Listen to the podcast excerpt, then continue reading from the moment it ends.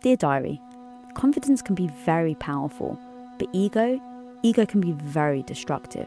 And knowing the difference and their effects is something I'm just now discovering. You see, I always wanted six pack abs and was proud of the work I'd put in the gym to achieve them. I set a goal and put in the time, effort, consistency, and discipline to get there. I felt pride and joy in what I had achieved through hard work. That's confidence.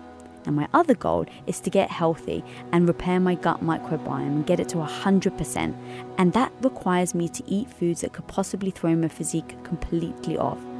But as I need to regain certain gut bacteria, these foods are going to be critical for me to get to my goals. So here I am with competing behaviors needed to achieve the goals. And this is where I almost got trapped. From the outside, it's super easy to say that, of course, health comes before looks. And I intellectually completely agree. But in truth, it's not always that easy. It's what I call the battle between the mind and the heart. Sometimes we know what we should do, yet still do the exact opposite. Ever had that?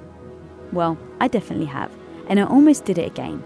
My confidence spilled over to ego, and for a millisecond, just a millisecond, I hesitated. I hesitated once to do my new diet. Yep, I said it. My emotions overpowered my head, and the ego became louder. But but I immediately recognized my hesitation, and that was my signal that my heart was trying to hijack my brain. So I just reminded myself that my health is all that matters. I reminded myself that there will be different voices in my head pulling me in different opposing directions, and that's actually okay. And it's okay because I've trained myself to know which voice to listen to and which voice to ignore. So I've welcomed the challenge with utter confidence. I've strapped on my gloves, stepped into the ring, and I'm prepared to fight with my ego.